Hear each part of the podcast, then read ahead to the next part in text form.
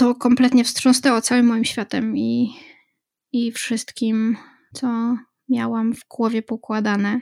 Kompletnie to się rozsypało jak domek z kart. Straciłam grunt pod nogami i musiałam, wiedziałam, że muszę się zacząć budować na nowo w świecie, w który wygląda już kompletnie inaczej. I wtedy właśnie na studiach, chwilę później, pojawił się ten temat ciało, a ja w domu znalazłam starą książkę do anatomii, która należała do mojej mamy, bo moja mama przez chwilkę studiowała medycynę. I jakby, wiesz, ta moja desperacka próba dowiedzenia się, co się stało, że on zmarł, jak do tego doszło, przecież, wiesz, jeszcze kilka godzin wcześniej ze mną rozmawiał, która część jego ciała zawiodła i która mi go zabrała, to spowodowało, że ja się zaczęłam tym zajmować i zaczęłam to rysować, czyli przekładać to na język, który znałam i w którym czułam się dobrze, na język sztuki.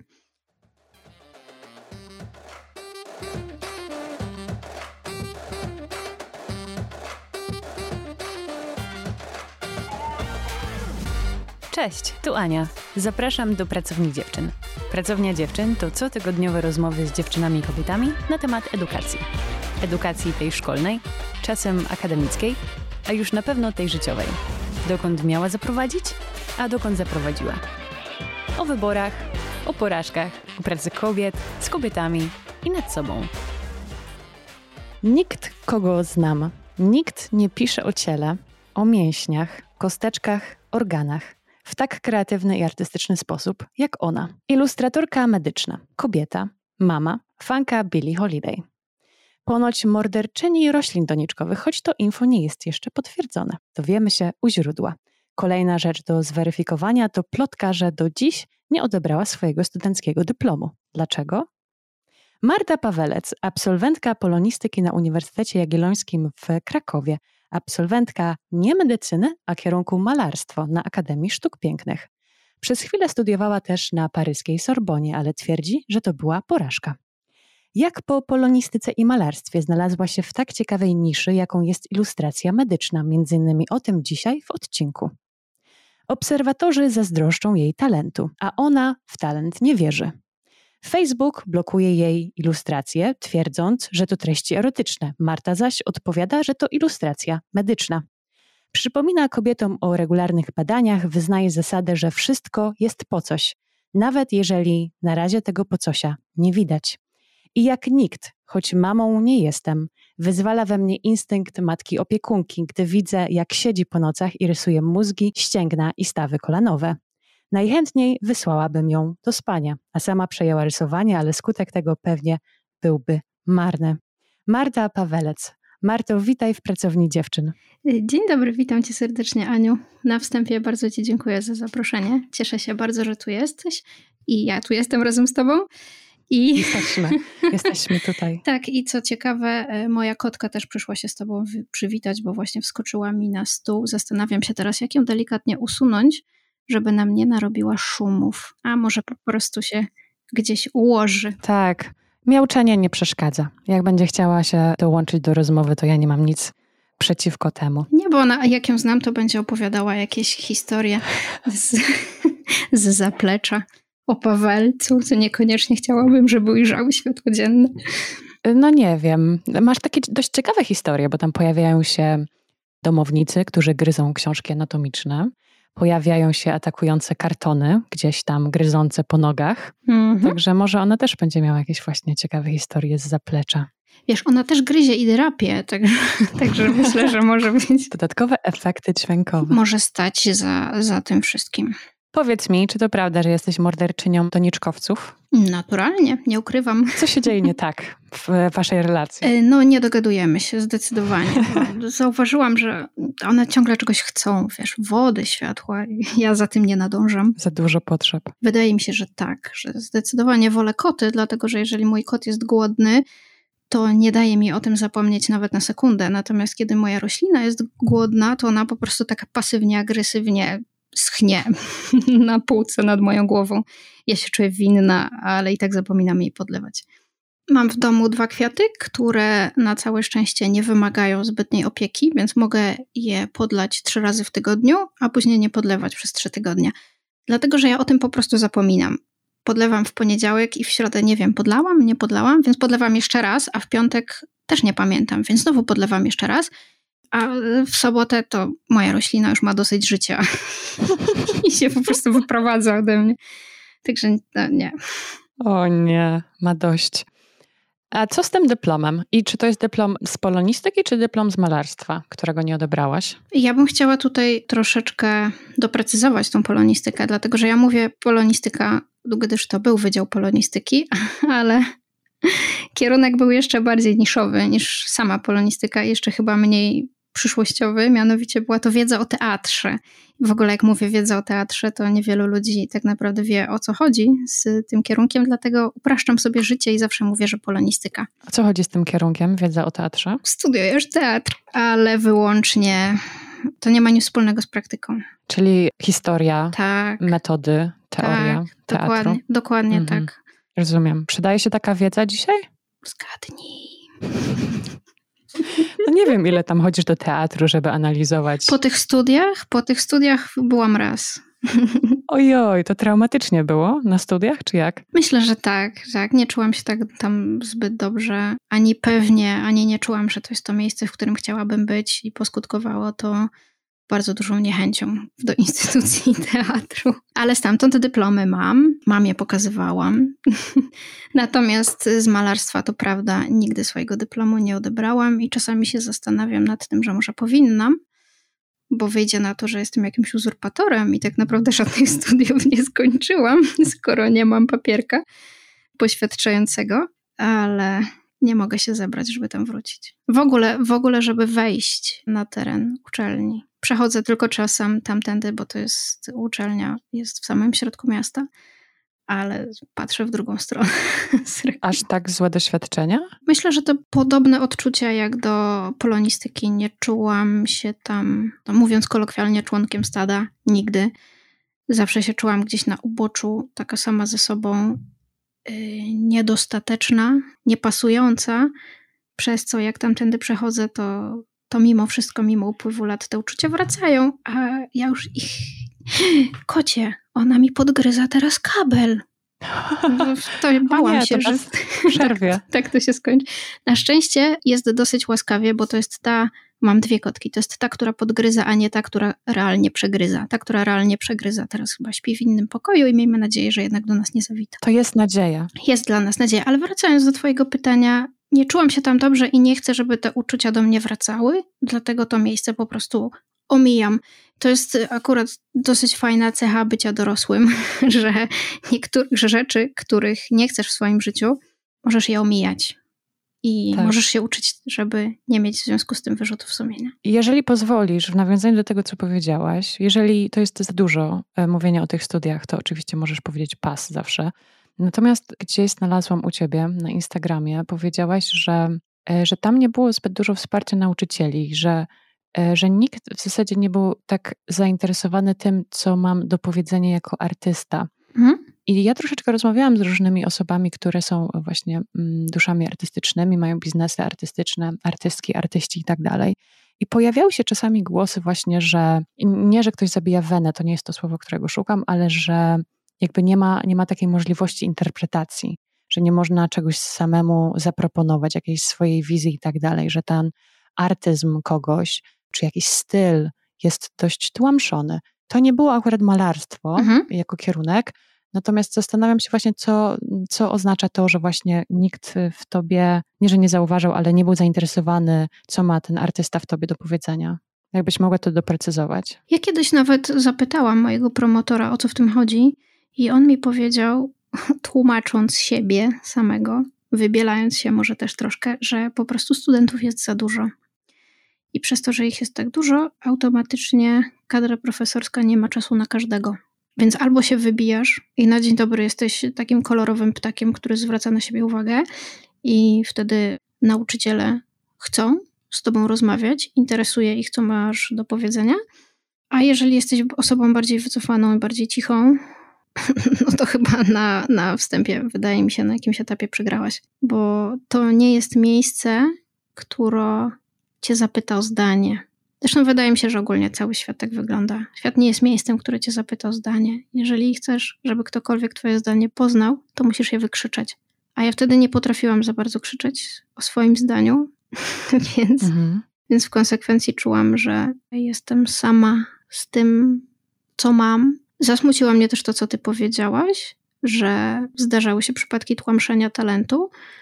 Tego nie doświadczyłam, i wydaje mi się, że z mojej obserwacji wynika, że nie było to tyle tłamszenie talentu, co ignorowanie go. Masz coś do powiedzenia, chcesz coś zbadać, poeksplorować, poeksperymentować i spotykasz się z takim, no spróbuj sobie, sprawdź. I tyle. I nie ma rozmowy, nie ma pytania, w ogóle za bardzo nie ma dialogu związanego z tym, co cię do tego popchnęło, czemu chcesz iść w tą stronę.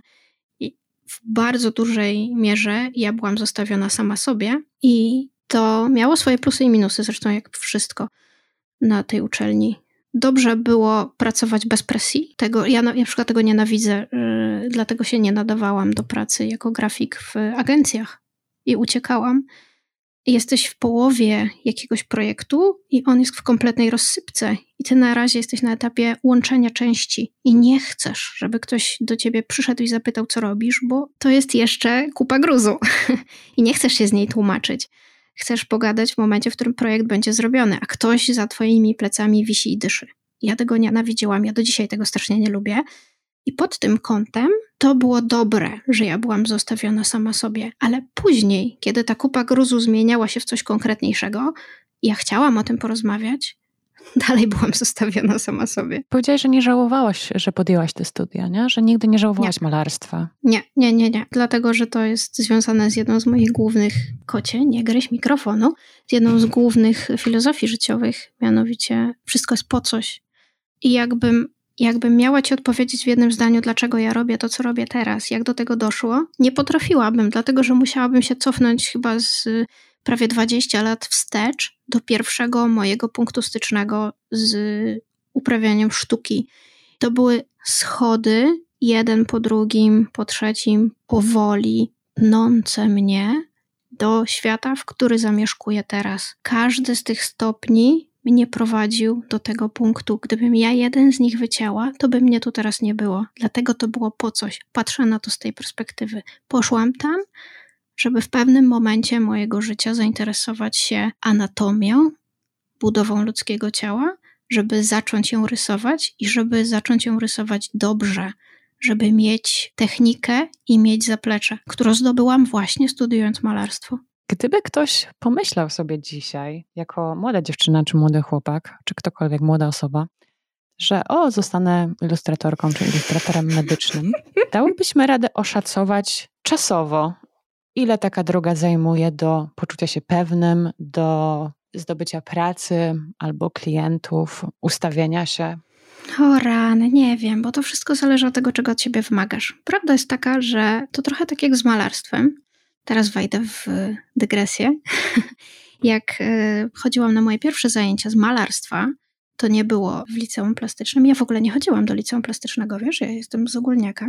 Tato mi załatwił takie zajęcia z malarstwa, a później załatwił mi też zajęcia dodatkowe w ognistku plastycznym, liceum plastycznym. W liceum plastycznym ja ćwiczyłam rysunek, a malarstwo miałam w innym miejscu. I mój nauczyciel malarstwa kiedyś powiedział taką rzecz, którą pamiętam do dzisiaj – bo mój brat studiuje, studiował wtedy informatykę i skończył informatykę i, i powiedział, że jak studiujesz informatykę, to praktycznie nikt tak naprawdę nie wie, czym tym się zajmujesz, co potrafisz. Więc możesz przyjść i być specjalistą, bo, bo dla większości ludzi to jest czarna magia. A jak, jak jesteś malarzem, to każdy, w teorii oczywiście, każdy w teorii ma narzędzia, żeby oceniać to, co ty robisz, to, co ty potrafisz, to, co, to, to jak robisz bo każdy ma jakiś gust, prawda? Jesteś w stanie obejrzeć pięć obrazów z bardzo różnych epok, ma, epok malowanych przez bardzo wielu różnych artystów i na każdy z nich tak naprawdę możesz mieć swoje zdanie, mimo że tak naprawdę nic nie wiesz o historii sztuki. Nie znasz nazwisk, ani nie wiesz jakiego stylu używali deni artyści. Możesz to, możesz to oceniać. Żeby odpowiedzieć na twoje pytanie, to myślę, że musisz się zastanowić właśnie, jakim ilustratorem medycznym chcesz być, bo jak już potrafisz robić obrazki, to możesz wziąć jakąkolwiek książkę do anatomii, no i po prostu tam trzaskać jedną ilustrację za drugą i ją przerysowywać. I możesz to zrobić, i możesz być tym dobrym, prawda? I do tego w zasadzie nie potrzebujesz nie wiadomo ilu lat y, nauki, ale jeżeli chcesz robić ilustracje, które będą rzetelne, będziesz mieć potrzebę sprawdzać, którędy idą dane mięśnie, którędy idą ścięgna, które to są ścięgna, jak one przebiegają, co one robią, jakie mają funkcje, dlaczego wyglądają tak, a nie inaczej, to jest wtedy dużo, myślę, że dużo trudniejsze i tutaj nauka nigdy się nie kończy, bo możesz siedzieć się uczyć miesiącami długimi anatomii, a prawda jest taka, że zawsze będzie coś, co cię zaskoczy. Przyjdzie do ciebie e, neurochirurg i będzie potrzebował zilustrować jakąś, jakiś skomplikowany zabieg, który ostatnio wykonywał. Niezależnie od poziomu twojego, twojej wiedzy, musisz usiąść, rozpisać, zastanowić się, porobić szkice, wybrać perspektywę i tak dalej, i tak dalej. I to jest najbardziej wymagająca część mojej pracy. Jakie inne osoby są wśród klientów, klientek ilustratora medycznego? Oprócz chirurgów, to są moi ulubieni. To, to, są moi ulubieni klienci. No bo, bo wiemy, że operujemy tutaj, jak z tą rozmawiam, w tym temacie operujemy niszą, tak? Jesteśmy Bardzo. w niszy. Bardzo. Już w ogóle jesteśmy w Pawelcowie. To, to Dokładnie. Witam serdecznie. O... Proszę się rozgościć. Za chwilę o Pawelcowie. No właśnie, jaka jest rozpiętość klientów? Kto może być zainteresowany ilustracją medyczną? Kto może taką potrzebować? Myślę, że od osoby, która często się do mnie zgłaszają takie osoby, od osoby, która przeszła jakiś skomplikowany zabieg i jej życie zostało, bądź zdrowie zostało uratowane, chce się odwdzięczyć y, lekarzowi prowadzącemu i chce ode mnie coś zamówić. Więc to są osoby w ogóle niezwiązane z medycyną, ale mają coś przeszły, mają jakąś mhm. historię mhm. za sobą. Zdarzają się też y, doktoranci bądź osoby publikujące artykuły, które potrzebują ilustracji do tego, co opowiadają w swoich artykułach. To też bardzo lubię, bo to są zawsze kompletne nowości dla mnie. Bardzo lubię współpracować z takimi osobami. Chirurdzy to już wspomniałam, wykładowcy, autorzy książek. Całą książkę zrobiłam na temat okluzji. Zrobiłam wszystkie ilustracje, zrobiłam okładkę i zaprojektowałam jej wygląd. I to zgłosił się do mnie profesor, który jest wykładowcą i naucza studentów. I napisał książkę i chciał, żebym ja tą książkę całą zilustrowała. A oprócz tego y, zgłaszają się do mnie firmy, które się zajmują medycyną, bardzo różnymi gałęziami medycyny od medycyny estetycznej do na przykład w zeszłym roku miałam takie zlecenie, rysowałam hemoroidy i przetoki. Takie rzeczy też się zdarzają. Wszystko to ludzkie. Oczywiście. E, jakie są ulubione struktury anatomiczne Marty Pawelec? Łatwiej mi opowiedzieć chyba o strukturach, które nie, których nie lubię. To są te takie obłe nudy, jak na przykład śledziona, która nie ma za bardzo skomplikowanej struktury, bo jest gładka, bądź okrężnica, która też jest dosyć gładka i śliska. Ale wracając, kości czaszki. Uwielbiam wszystkie zakręty, otwory, gładkości, nierówności, chropowatości. Cały wszechświat. Ile ty masz czaszek w domu? Tych mm, takich imitujących kości i takich te, też te wiem, wiem, że kiedyś mm, bardzo inteligentny rozmówca mi się dzisiaj trafił. Przepraszam. Wiem, że też, wiem, że z, z, Instagrama wiem, że też masz jakieś takie czaszki na przykład gumowe. A faktycznie, jest tak. Widzisz, ale to jest jedna z ulubionych zabawek mojego dziecka, więc ona mi tak y, znika i okazyjnie gdzieś tam wypływa. Pod szafą ją znajduję albo, albo pod lodówką, więc widujemy się tylko przez chwilę i przez jakiś czas. Ale nie jestem specjalnym mm, kolekcjonerem czaszek. Mam czaszkę taką, która mi służy do mojej pracy. To jest bardzo profesjonalna czaszka, model ludzkiej czaszki. Ona jest rozkładana. Bardzo często mi się przydaje w pracy, bardzo ją sobie cenię. Natomiast mam jeden z nią problem, to się od razu przyznaję, bo ja rozmawiam z tobą i w rękach z nerwów przekładam z palca na palec lemierz. To jest taka maluteńka kość w środku twojego nosa. A mam ją dlatego, że moja czaszka jest, tak jak wspominałam, rozkładana. jak ten lemierz raz wyciągnęłam, to ja go teraz nie umiem włożyć. Aha, nie umiesz. Nie umiem, bo, bo jak go wkładam, to mi wypada y, kość jarzmowa.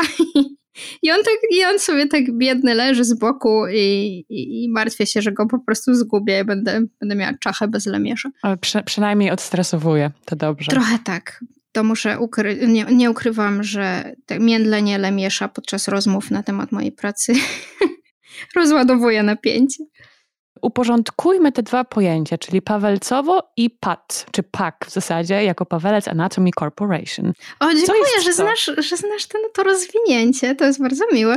No oczywiście, ono mi się bardzo podoba. Ja mam takie swoje właśnie fetysze językowe i mhm. takie skojarzeniowe, także...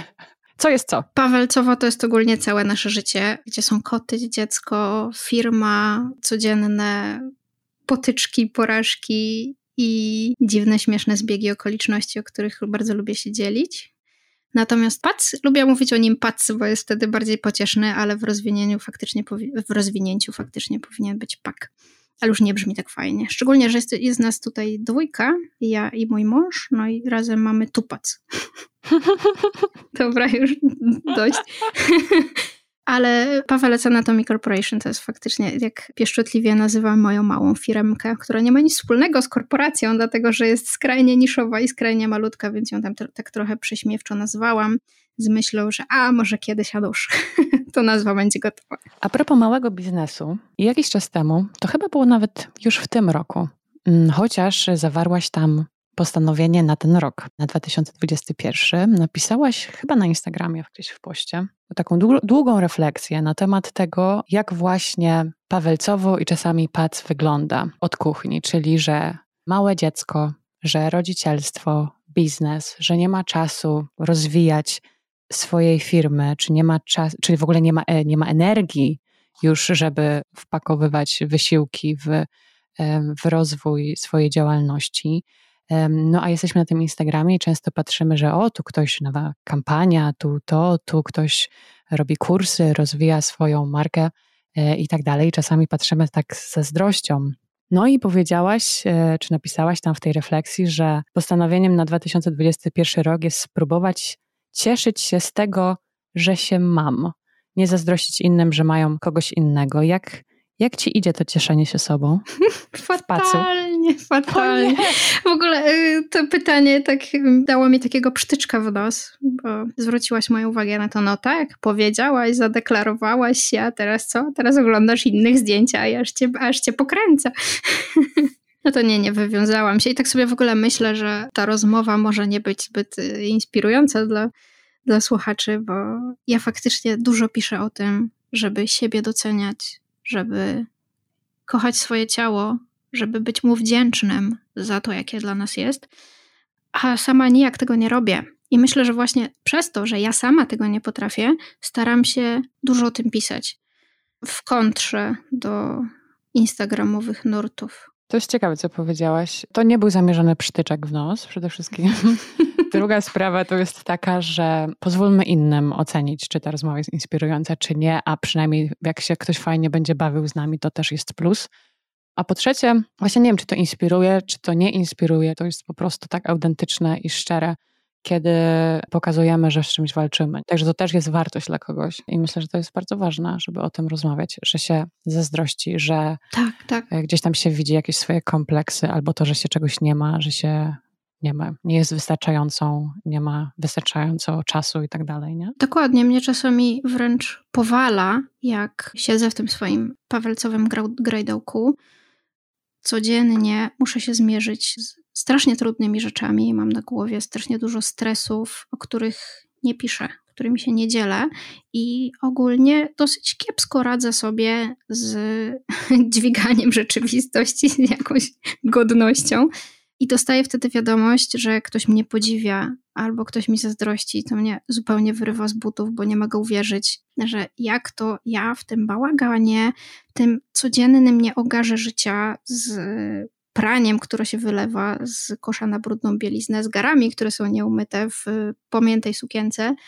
Nawet dzisiaj nie miałam czasu umyć zębów i ktoś mi pisze coś takiego. I z jednej strony to jest dla mnie bardzo budujące wiedzieć, że pomimo tych wszystkich rzeczy, które wymieniłam, tych brudnych garów i tak dalej, i tak dalej, ja mogę robić coś, co komuś sprawi radość i co kogoś może zainspirować. Mam Jakby, hej, ja mam do tego prawo.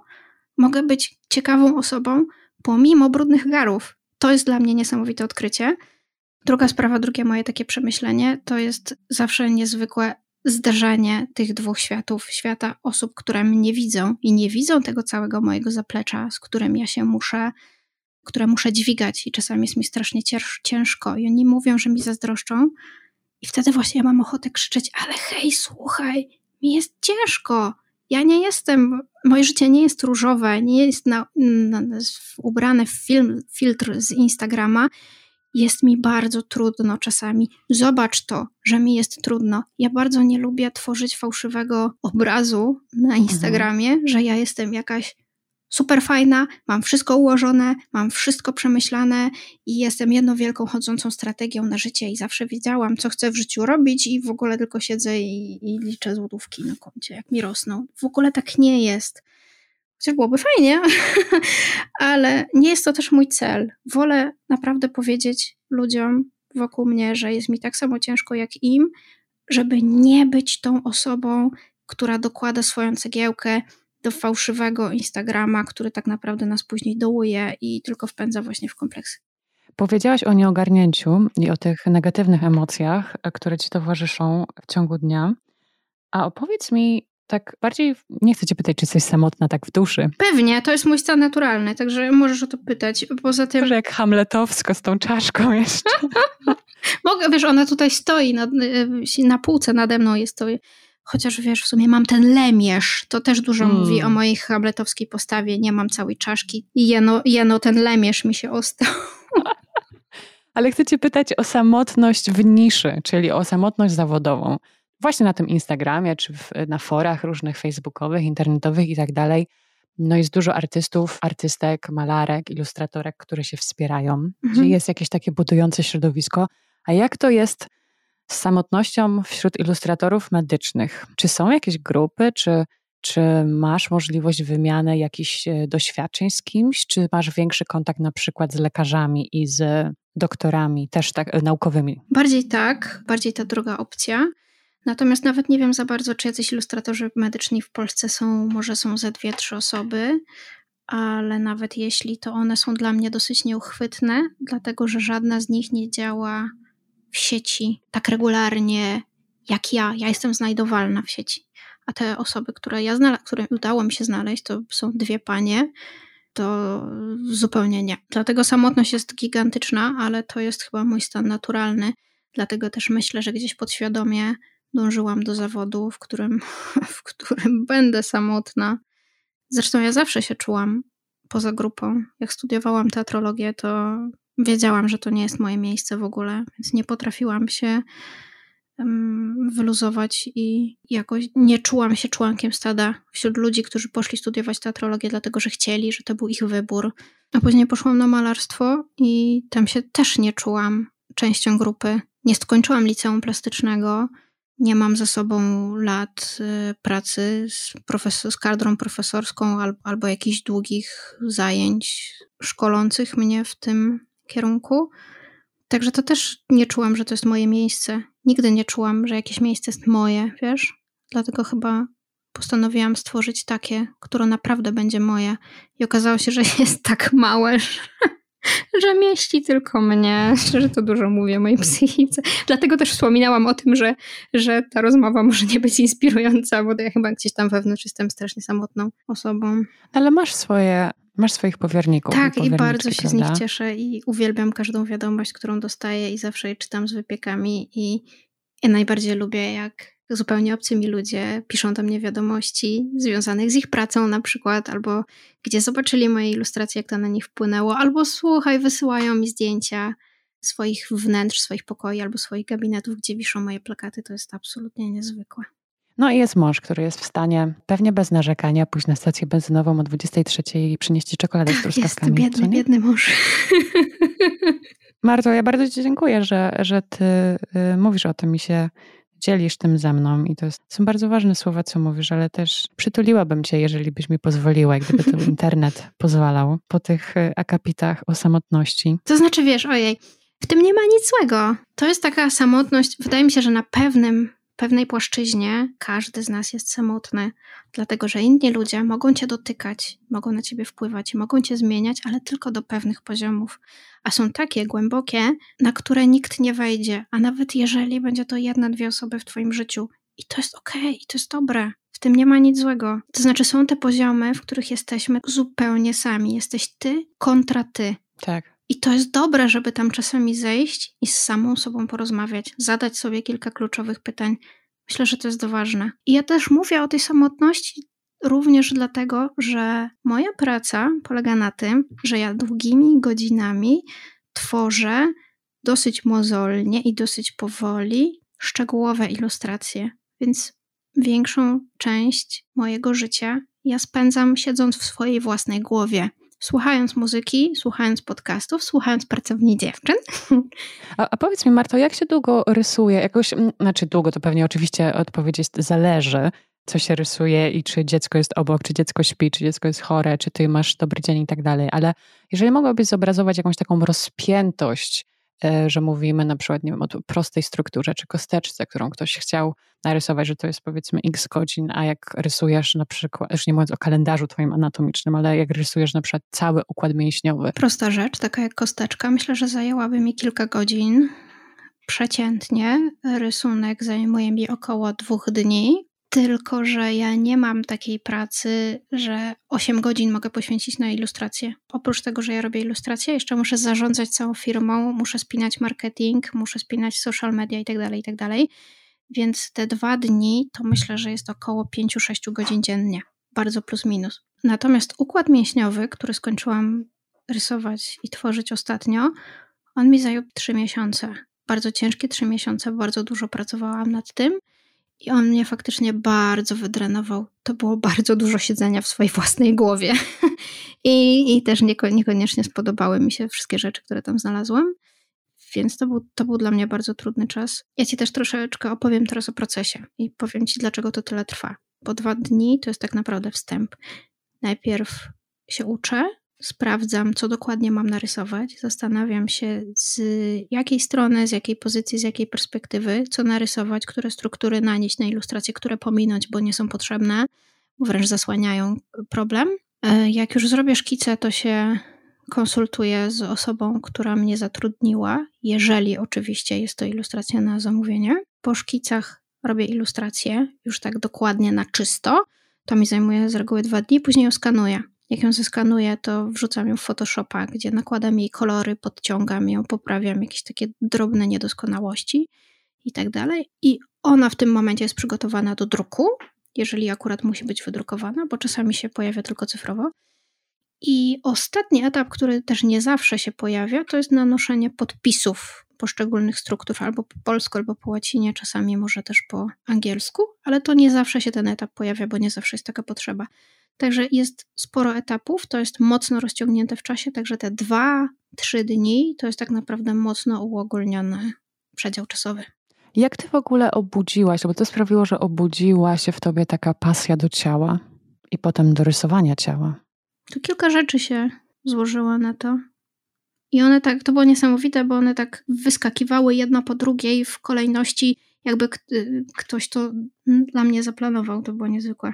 Jak poszłam na drugi rok malarstwa, to umarł mój tato. Bardzo, bardzo nagle, wiesz? Nie było wiadomo dlaczego. Tak naprawdę do dzisiaj nie wiem dlaczego. No, o 12 do mnie dzwonił z jakąś historią do opowiedzenia, a o 15 już nie żył. To kompletnie wstrząsnęło całym moim światem i, i wszystkim, co miałam w głowie pokładane. Bo kompletnie to się rozsypało jak domek z kart. Straciłam grunt pod nogami i musiałam, wiedziałam, że muszę się zacząć budować na nowo w świecie, w który wygląda już kompletnie inaczej. I wtedy właśnie na studiach, chwilę później, pojawił się ten temat ciało, a ja w domu znalazłam starą książkę do anatomii, która należała do mojej mamy, bo moja mama przez chwilkę studiowała medycynę. I jakby, wiesz, ta moja desperacka próba dowiedzenia się, co się stało, że on zmarł, jak do tego doszło, przecież, wiesz, jeszcze kilka godzin wcześniej ze mną rozmawiał, która część jego ciała zawiodła i która mi go zabrała, to spowodowało, że ja się zaczęłam tym zajmować i zaczęłam to rysować, czyli przekładać to na język, który znałam i w którym czułam się dobrze, na język sztuki. Poszczególne części ciała zaczęło się od kości, tych, które znalazłam właśnie w tym e, w tej książce anatomicznej mojej mamy, a później zaczęłam szukać dalej, zaczęłam szukać innych książek, zaczęłam szukać innych ilustracji, zaczęły mnie interesować inne tematy i w pewnym momencie na Gumtree nie wiem, czy, je, nie wiem, czy jeszcze istniejący. nie słyszałam tego. Tak, tak, tak. No wyobraź sobie, że Gumtree tutaj ma y, bardzo znaczący wpływ na rozwój mojej kariery ilustratora medycznego. Y, na Gumtree znalazłam ogłoszenie jakiegoś lekarza, który potrzebował osoby, która mu zrobi trochę ilustracji anatomicznych. Y, ja już jakieś takie maluśkie portfolio miałam, więc mu to wysłałam. Poprosił, żebym zrobiła ilustrację taką poglądową. Zrobiłam spodobało mu się to, co zrobiłam i zaczęliśmy współpracować. I, I, nie wiem, ile ilustracji dla niego wykonałam, chyba około 30. Sporo tego było, ale bardzo mi się to spodobało. Strasznie się czułam i zresztą nadal się czuję, nie wiem sama ile, 8 lat później. Czuję się jak detektyw, przeglądając książki anatomiczne i szukając rozwiązań na daną ilustrację. Co którędy idzie? Co robi? Jaki ma wpływ na inne struktury? I właśnie ta żyłka detektywistyczna się obudziła we mnie wtedy, kiedy robiłam te zlecenia dla, dla tego lekarza. A później już miałam bogatsze portfolio i zaczęło się to rozwijać. Zaczęłam mieć więcej klientów i zaczęłam gdzieś tam wypływać na szersze wody. Właśnie też sobie pomyślałam, jak zaczęłaś tę historię i zaczęłaś mówić o ojcu, że szukałaś odpowiedzi, co zawiodło, mhm. to że to też takie śledztwo i, i taka terapia trochę, aby głowę zająć i palce zająć, ręce zająć jakąś e, Czymś, manualną wiesz, pracą. Bardziej chodzi o coś konkretnego i namacalnego, bo kiedy spotykasz się ze śmiercią, to jest idea, której nie, nie możesz dotknąć, nie możesz jej zbadać, zmierzyć, sprawdzić, nie możesz jej tak naprawdę poznać i przełożyć na konkretny, zrozumiały język racjonalności. Ja kocham racjonalność, wiesz? Nie mogłam tego zrobić, więc ubrałam to w taką racjonalność, jaką ja znałam, czyli w sztukę. Ja koniec końców, wiesz, jestem bardzo racjonalną osobą i bardzo twardo stąpam po ziemi i bardzo lubię sobie rozkładać świat na takie czynniki, które mogę wziąć później do ręki, ocenić, zbadać i im się przyjrzeć i je zrozumieć. Marto, ja dziękuję za zaufanie, że, że mówisz o takich sprawach bardzo osobistych, bardzo Twoich. Skoro taka racjonalna jesteś, Oho, ty błagam, nie pytaj mnie o tabliczkę mnożenia, bo nie umiem dzisiaj. Nie, nie, poproszę. E, ja bym chciała rant pod adresem Facebooka. Bo skoro Facebook mówi, że twoje obrazki i twoja praca jest treścią erotyczną, to chyba racjonalnym wyjaśnieniem jest, kiedy ilustrator, e, ilustratorka medyczna mówi, że to jest ilustracja medyczna i że to jest nasze ciało. Mhm. Czy pani się mieści w głowie to, co Facebook robi? Kompletnie nie, ale też postanowiłam, że mnie to nie zaboli. To akurat się pojawiła ta informacja, że to są treści erotyczne w momencie, w którym e, myśmy uruchomili na Facebooku reklamy tego mojego nowego projektu, jakim jest plakat przedstawiający układ mięśniowy człowieka. Ja zdecydowałam się po wielu burzliwych dyskusjach umieścić na układzie mięśniowym penis. Zastanawiałam się, czy będzie penis, czy nic nie będzie, czy może będzie wagina, ale jak wagina, to i piersi. Piersi zasłaniają część mięśni. To była bardzo długa batalia, nazwana przeze mnie penisową dramą. Tak. Czy, czy umiesz... Każdy obserwował po prostu z wypiekami na policzkach. Będzie, nie będzie i co będzie. Słuchaj, ile ja dostałam później rozczarowanych wiadomości, że będzie ten penis jednak. Ilu Aha, ludzi było, że rozczarowanych ile, w ten sposób. Tak, tak, ilu ludzi było rozczarowanych penisem. Och, Niech to. No ale penis został w końcu umieszczony. W momencie, w którym uruchomiliśmy reklamy te, tego plakatu i Facebook zobaczył go penisa, to stwierdził, o nie, nie, nie, nie, tak się nie bawimy, to jest promowanie erotyki, do widzenia, banujemy.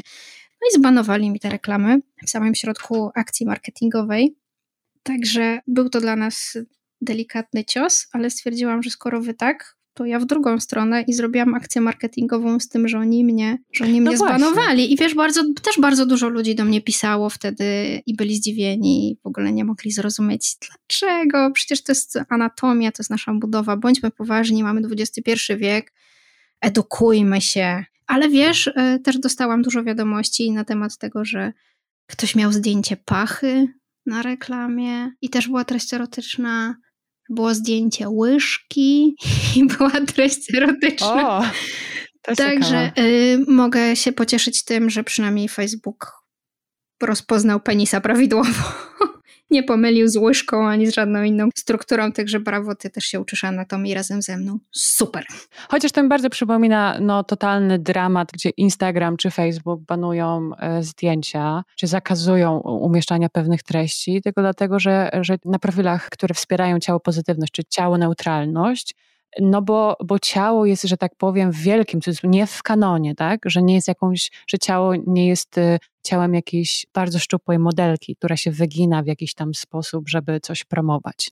I też się pojawiają sytuacje, że no, to jest ludzkie ciało, prawda? Tak, i ono tak wygląda i to jest bardzo dobrze, że ono tak wygląda. I ono nie ma obowiązku wyglądać jak ta szczupła modelka, która przeszła przez taką ilość filtrów, że chyba moja parówka w lodówce jest bardziej naturalna. Nie, no żartuję, nie mam parówek w lodówce. Twoje podejście do ciała, pracując z ciałem, badając to ciało w sensie e, wizualnym, perspektywicznym mhm. i tak dalej, czy Twoje podejście do ciała się zmieniło? Też zostałaś mamą w pewnym momencie, czy, czy myślisz o ciele inaczej dzisiaj? Pewnie, że tak, na bardzo wielu płaszczyznach. I jako kobieta, która urodziła dziecko, ja też e, widziałam, jak to ciało się niesamowicie zmienia i przez cały okres ciąży, i później, i teraz kiedy jestem już srodze po trzydziestce. O rany, I... srodze. Nie, no żartuję, srodze nie, ale, ale ta srogość nadchodzi, nadciąga jak burza, ja się jej trochę boję i w sumie myślę, że niepotrzebnie, bo to jest właśnie mój lęk podszyty tym, że przestanę być w pewnym momencie w kanonie i, i co wtedy? I w zasadzie wtedy nic, bo dalej będę sobą, dalej będę miała w głowie to samo, prawda? I o to chodzi właśnie, o, to jest, to jest wydaje mi się, że ważniejsze to, jak działa Twój mózg, to co potrafisz, a nie to, czy Twoje piersi mają A, czy D, czy jeszcze jakąś dalszą literę alfabetu. Mhm. Albo czy są. Tak, albo tak. Czy ich nie ma. A ja tak mówię dlatego, że ja mam. I one faktycznie przeskakują przez te litery alfabetu, zależnie od tego, jaki mam stan ducha i ciała. dlatego tym wspominam. Czyli się zmienia podejście. A podejście twoje do edukacji się zmieniło przez te lata? Jak jeszcze też jesteś mamą i uczysz yy, szkraba o świecie? Interesuje mnie coś takiego, że na przykład gdy jesteśmy uczennicami czy studentkami, to yy, często jest tak, albo bywa tak, że na czymś nam zależy, że uczymy się po oceny na przykład. Rodzice nam mówią coś o edukacji, my się z tym zgadzamy albo się nie zgadzamy, bo mamy jakieś swoje, swoje na przykład preferencje przedmiotowe albo po prostu lubimy, nie lubimy się uczyć. Potem, nie wiem, pracujemy i okazuje się, że otwieramy biznesy i stwierdzamy, o, że jakby to jest inna nauka, y, że to jest może bardziej wartościowa nauka niż to wszystko, co uczyliśmy się w szkole, a kiedyś zostajemy na przykład rodzicami i teraz e, chcemy dać na przykład e, więcej takiej życiowej edukacji dzieciom niż e, albo jakby po swoich doświadczeniach, zamiast mówić, że ucz się wszystkiego, to ucz się tego, na czym ci najbardziej zależy, mm -hmm, na przykład, mm -hmm, albo gdzie mm -hmm. czujesz pasję. Tak, dokładnie. To jest bardzo fajne, bo to jest akurat to, co obserwuję, zmienia się, zmienia się na moich oczach, kiedy tak duży nacisk się widzę kładzie na to, że świadectwo z czerwonym paskiem siebie nie definiuje, prawda? Kiedyś to, jak ja chodziłam do szkoły, to to faktycznie był była cnota niewieścia, że ja miałam o, ten pasek.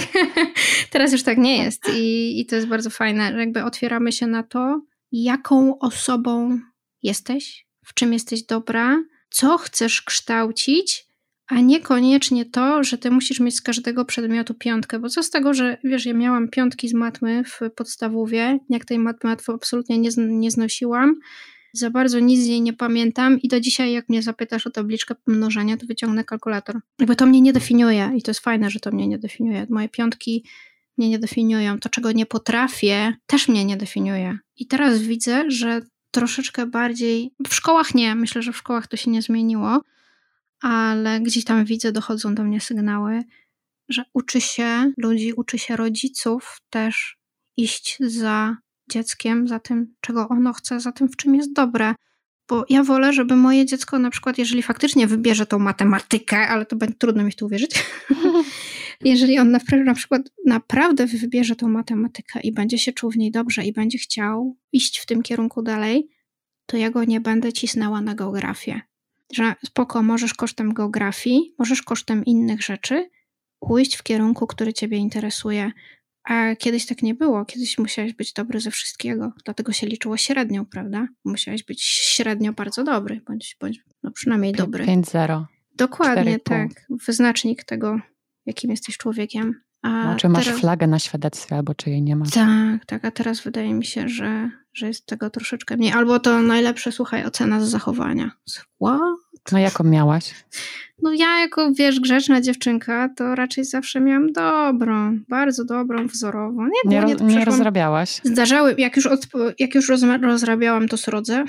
O, czyli bunt na pełnej e, Nie, właśnie nie, nie, nie. Ja byłam zawsze taką e, grzeczną, ułożoną dziewczynką i wiesz, to mnie też czasami denerwuje, bo spotykam się z, ze stereotypem z drugiej strony, bo jak miałaś piątki na świadectwie, to sobie później w życiu nie poradzisz, no nie, tak y, wielokrotnie się spotykałam właśnie z takim sformułowaniem, że piątkowi i szóstkowi uczniowie w, w szkołach to później nie ogarniają życia. I, a właśnie, że nie. To prawda czy nie? No, o, o dobra. Właśnie, że nie. Ej, hej, ja tu jestem, zobaczcie mnie, ogarniam, przepraszam. Miałam piątkę i ogarniam. Można. Walczy z Facebookiem. Tak, Ogarnia. Całe Pawelcowo. No I tak, ale, ale, nie umie lemiesza wsadzić w czaszkę.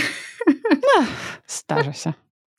Zdarza się najlepszym. A co byś chciała tak swojemu małemu przekazać jako taką naukę? Co chciałabyś, żeby twój syn wiedział od ciebie? Ale w związku z moją pracą? Czy w związku z życiem? Czy rozmawiacie na temat struktur medycznych? Pewnie, on kocha, podkrada mi książki albo podkrada mi, jak on uroczo nazywa, pana czaszkę. A, o, pan czaszka. Mm, pan czaszka, tak. Okay. Bardzo podkrada z szacunkiem. mi i, i go karmi czekoladą na przykład. A jako mama? Jako mama czego byś go chciała nauczyć? Nie bój się. Myślę, że to. Albo inaczej, że strach jest okej, okay, ale zrób i tak. Spróbuj, zaryzykuj Sprawdź, co tam jest, zajrzyj. Przekonaj się sam. Think for yourself, question authority. Jak mówi pewien tekst piosenki, to jest akurat jeden z, jedno z moich głównych motт życiowych. Think for yourself. Tak, myślę, że tego, tego ze wszystkich rzeczy na świecie, tego bym chciała go nauczyć najbardziej myśl za siebie, podejmuj decyzje za siebie. No takiego też nawiązanie takiego krytycznego myślenia też by szkoła mogła uczyć, nie? A jakoś tak nie uczy za bardzo. Nie, nie uczy, nie uczy. Uczy właśnie czegoś przeciwnego. Wkuj na pamięć i, i nie zadawaj pytań. Nie Oczywiście robimy tu generalizację. Są nauczyciele, robimy, którzy... Tak, tak, tak. Właśnie wiesz, to jest bardzo ciężka rozmowa, bo wiem, że ona część ludzi po prostu skrzywdzi i nie jesteśmy do końca ani obiektywne, ani tak naprawdę nie, no nie mówimy o tym, jak świat wygląda, tylko, tylko gdzieś tam z takiej mniejszej perspektywy, ale to jest coś, z czym ja się wielokrotnie spotykałam z bólem, dlatego to dzisiaj na przykład kompletnie nie znoszę fizyki, bo tam e, wkuj regułkę prawo Newtona to było na porządku dziennym, a nikt mi nie wytłumaczył, na czym to tak naprawdę polega. To jest dużo szczęścia w tym, prawda? Jakiego nauczyciela, jaką nauczycielkę tak, na swojej tak, drodze spotkasz, tak, do jakiej szkoły tak, trafisz też. Tak, czy tak. jesteś uprzywilejowana, tak? Czy twoi rodzice, twoich rodziców stać? Czy twoi w ogóle rodzice myślą o, o tym, jak o dana edukacja, tak? Czy, czy jest ważna, czy nieważna? No Ale wiesz, to jest niezwykłe, bo jeżeli trafisz na takiego nauczyciela, który ma pasję, chce mu się, jest ciekaw ciebie, jest ciekaw świata, to on cię kształtuje do końca twojego życia, do ostatniego dnia twojego życia, ty o nim pamiętasz. Masz takich nauczycieli, o których pamiętasz, czy nauczycielki, Pewnie, tak, wspominasz? tak, tak, tak, mam takie dwie osoby, to jest moja nauczycielka z matmy, z podstawówki i moja nauczycielka języka polskiego z liceum. Chciałabym wrócić na chwilę do ciąży twojej, do bycia mamą, bo bardzo mnie interesuje taki fragment, który gdzieś znalazłam, że po ciąży, napisałeś, po ciąży będę patrzeć na rukolę z pogardą. Co to znaczy? To znaczy, że bardzo, ale to bardzo nie lubię rukoli. To w ciąży wyszło? Przy ciąży? Tak, tak, tak. Przed ciążą jadłam, a podczas ciąży to wyszło z niesamowitą siłą do tego stopnia, że jak mi raz mąż zrobił naleśnika z rukolą, to przy pierwszym gryzie ja wiedziałam, że ta rukola tam jest i poleciałam od razu do łazienki się pozbyć. Totalna pogarda. Totalna, tak, tak. Ale wiesz, to jest chyba w jakiś sposób wytłumaczone, że kobiety w ciąży ogólnie mają taki bardzo wyczulony silny instynkty związane właśnie z pożywieniem, żeby na wszelki wypadek nie zjeść czegoś, co mogłoby zaszkodzić i kobiecie, i, i dziecku. I raz była taka sytuacja chyba w, już na końcówce ciąży, ja byłam w ósmym miesiącu, poszliśmy z mężem do, do jakiejś knajpy na obiad i on sobie zamówił żurek, biedny on. Ja wzięłam tego żurku dosłownie, wiesz, siorbnęłam końcem łyżeczki i stwierdziłam, ok, dziękuję, nie, w życiu tego nie zjem. Nie wiem czemu, ale moja reakcja była bardzo ostra i bardzo natychmiastowa. No i jak wróciliśmy do domu, to się rozpoczęło największe zatrucie w życiu mojego męża, które trwało 24 godziny i, i zmiotło go z planszy na, na cały dzień. I wiem, że gdybym ja zjadła ten żurek i, i takie zatrucie zdarzyłoby się mi, to mogłoby być bardzo krucho i ze mną i z Krzysiem, który wtedy zamieszkiwał mój brzuch. Dlatego ten instynkt jest, on jest bardzo silny ja w niego wierzę. Jeżeli on mi mówił, stara, nie jedz rukoli, to ja nie jadłam rukoli. No i do dzisiaj mi tak zostało.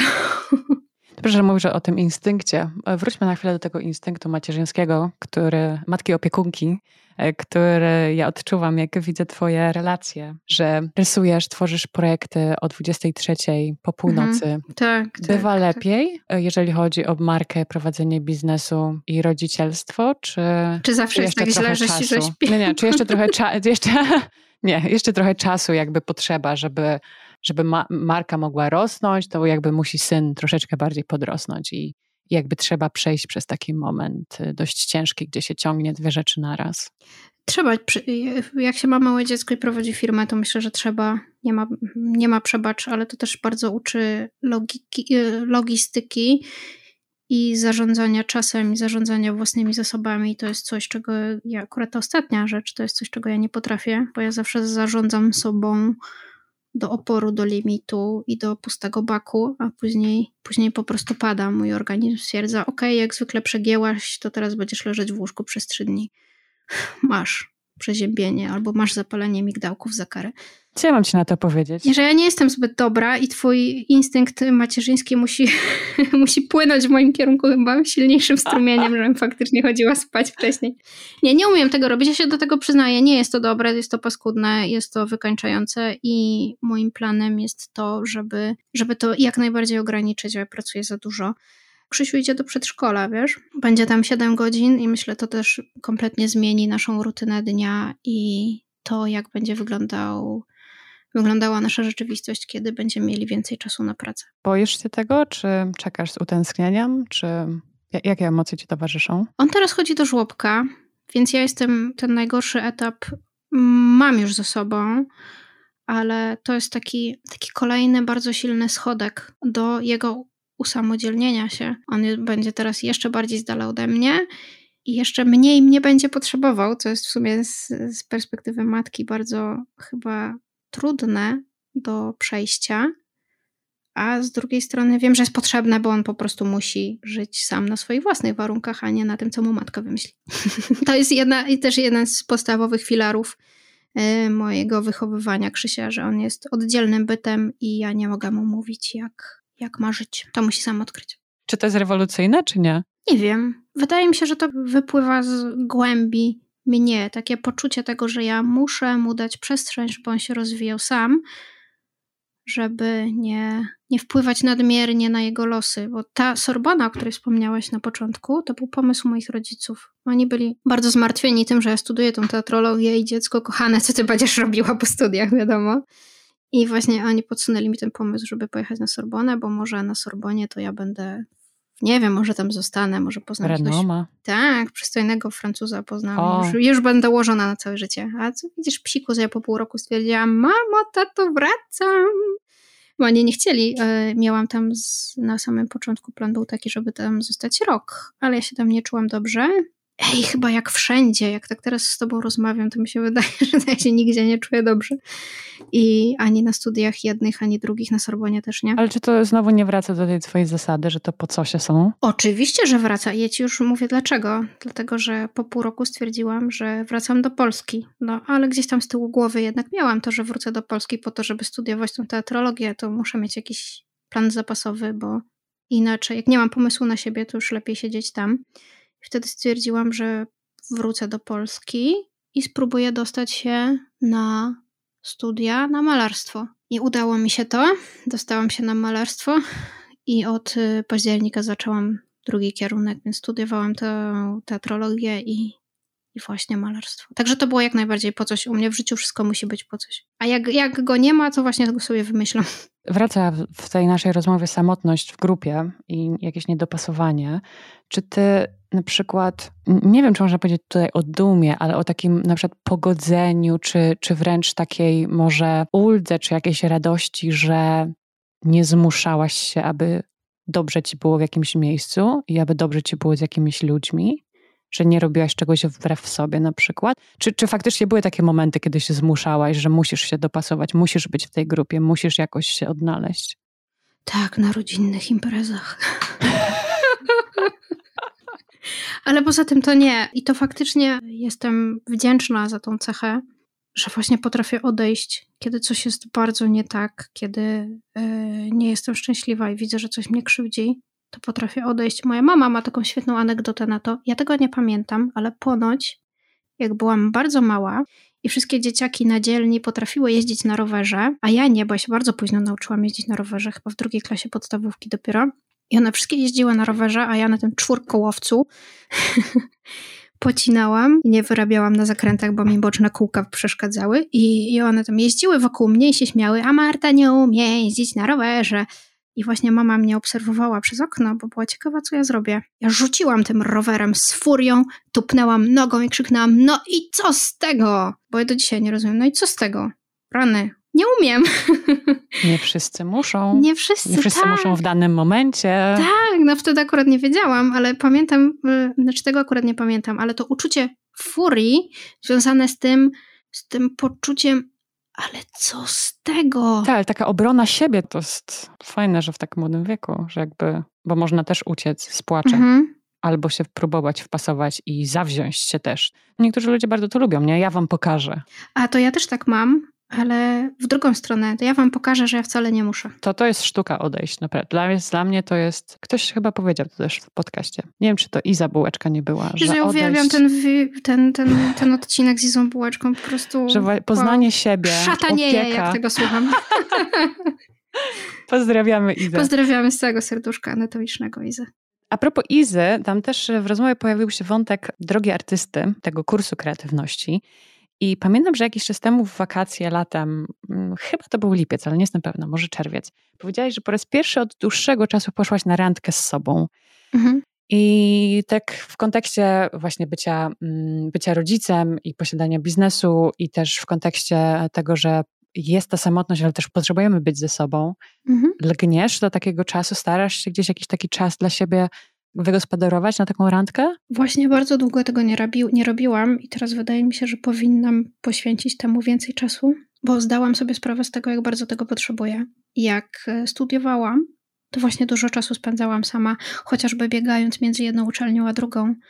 I te spacery albo jazdy tramwajem do mieszkania to był taki czas uważności i trochę takiej refleksji, medytacji nad sobą i światem, nad przestrzenią, którą zajmuję, kim jestem, kim chcę być, gdzie chcę pójść, co chcę teraz zrobić. I miałam tego czasu na refleksję właśnie dużo. A teraz przez to, że bardzo dużo pracuję, a jak nie pracuję, to spędzam czas z Krzysiem, tej uważności na samą siebie i na świat, który otacza mnie, nie mam prawie wcale. I okazało się, że strasznie za tym tęsknię. Po prostu za tym, żeby się przejść po rynku w Krakowie, policzyć gołębie, popatrzeć, jakie kwiaty akurat sprzedają, co się zmieniło, jaki kolor ma niebo i tak dalej. I spędzić ten czas dzieląc go wyłącznie na rozmowę ze sobą, żeby nic innego mnie nie rozpraszało. Myślę, że to jest strasznie ważne i w takim codziennym życiu zapominamy o tym, że ty również jesteś twoim partnerem do rozmowy. I ciebie też trzeba czasami zapytać o zdanie. Przypomina mi się tu wielogłosowość z czułej przewodniczki Natalii de Barbaro, że głosy w nas mówią, czego potrzebujemy. Tak, ale trzeba się zatrzymać i się po prostu kolokwialnie mówiąc zamknąć, żeby ich wysłuchać. A czego ty się, Marta, starasz oduczyć teraz? Właśnie się zamknąć.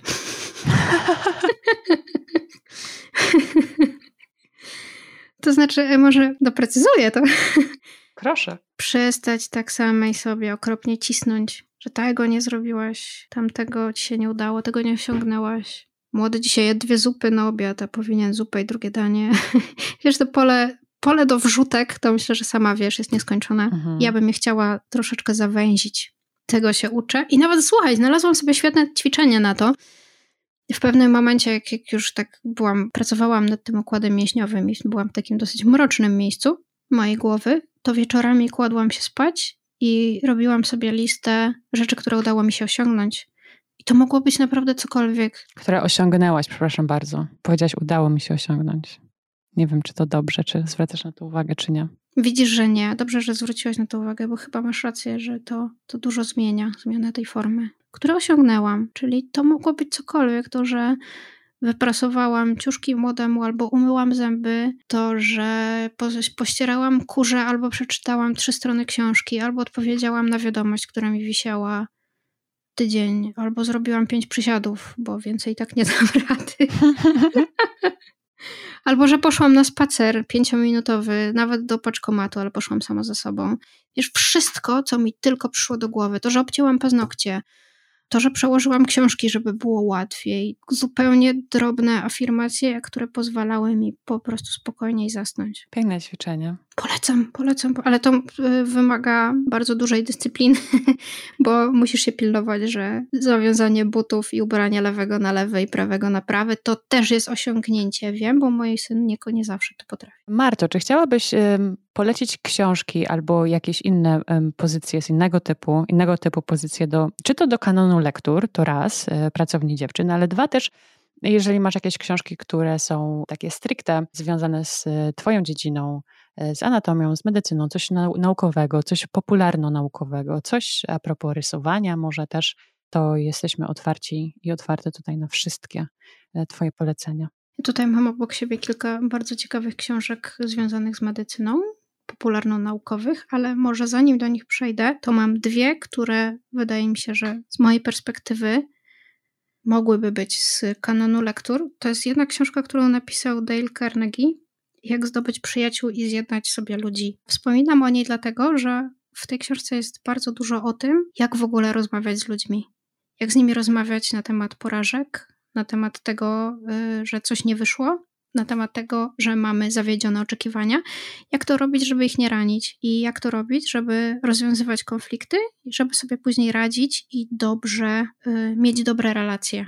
Wydaje mi się, że to jest ważne i czasami jak rozmawiam z klientami albo jak rozmawiam z ludźmi w internetach, to okazuje się, że sporo ludzi tego nie potrafi, a ta książka tego uczy i to jest jedna z moich ulubionych książek. Ona mi bardzo otworzyła głowę, nauczyła mnie bardzo tego, że każdy z nas ma swoje powody, każdy z nas ma swoją własną historię i nawet jeżeli jej nie znamy, to podchodźmy do tych historii z delikatnością i ze zrozumieniem. I to wyciągnęłam z tej książki i, i po, dlatego ją bardzo polecam. A druga to jest książka już bardziej popularno-naukowa. Nosi tytuł Sak. Napisał ją Liam Drew.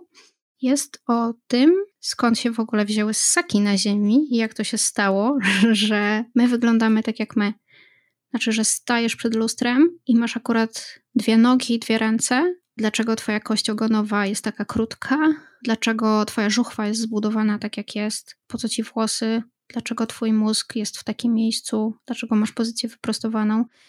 To też czytanie tej książki bardzo nauczyło mnie szacunku i do ewolucji, i do tego kształtu, który ostatecznie przybrałam. Myślałam o tym ostatnio i kiedyś spotkałam się z takim sformułowaniem jakiegoś astronauty, który patrzył na Ziemię z kosmosu i widział, jakie to wszystko jest małe, jakie te nasze drobiazgi codzienne, kłótnie są nieistotne. I trochę tak samo jest z tą książką, bo kiedy ją czytasz, zdajesz sobie sprawę z tego, jakim drobiazgiem jest naprawdę to, że nie podoba ci się kształt twoich ud, że jesteś w kanonie albo nie jesteś, że jakby to jest mniej istotne, bo zamieszkujesz niesamowitą maszynę, nad którą natura pracowała miliony lat. Jesteś niezwykłym ogniwem w bardzo długim łańcuchu.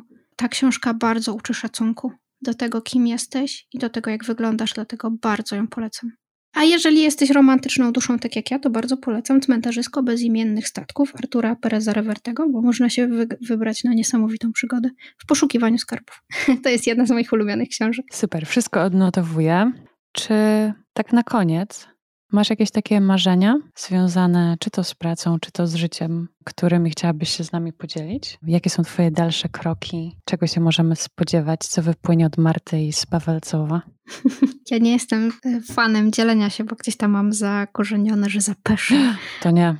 To nie można. Ale, ale nie chcę być ci dłużna pytania. Ależ możemy je wymienić. Ty możesz zadać mi pytanie, albo możemy tutaj zakończyć tę rozmowę też. Dałaś mi za dużo opcji, hej! O nie!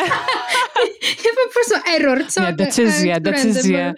To jest to, czego ja nie lubię, decyzja. Dlatego myślę też, że wybrałam sobie e, taki zawód, że tu, tu, nie ma w ogóle miejsca na decyzję, bo ja mam wszystko z góry ustalone, co będę rysować, jakiego użyję środka, jaka będzie technika. Tak, tak ja się tu czuję bezpiecznie.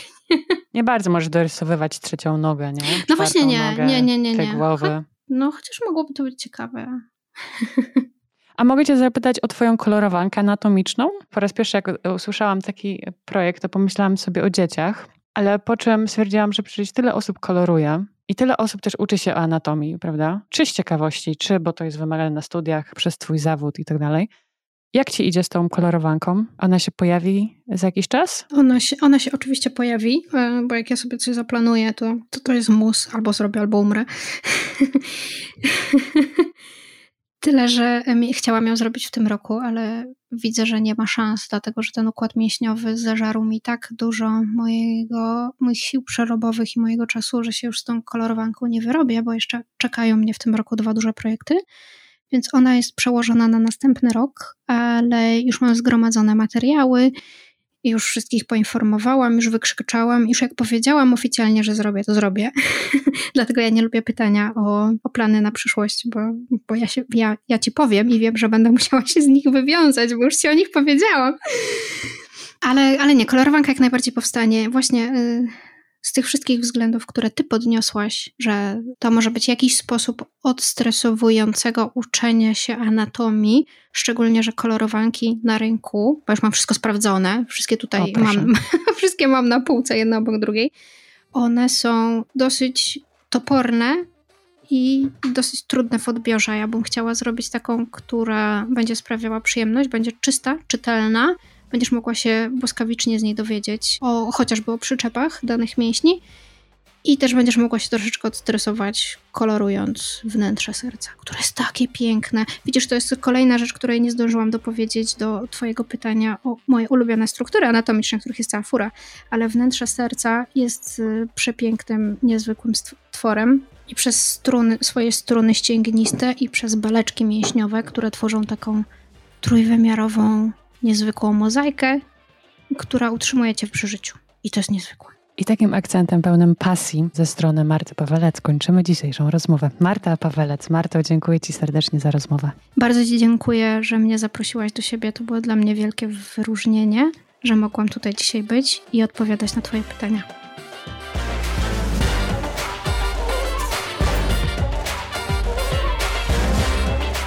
Więcej o pracy Marty Pawelec na jej stronie internetowej martapawelec.pl.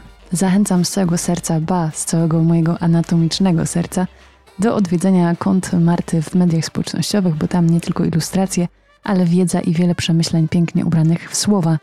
Dla wygody wszystkie linki i polecenia Marty do kanonu lektur znajdziesz w opisie tego odcinka.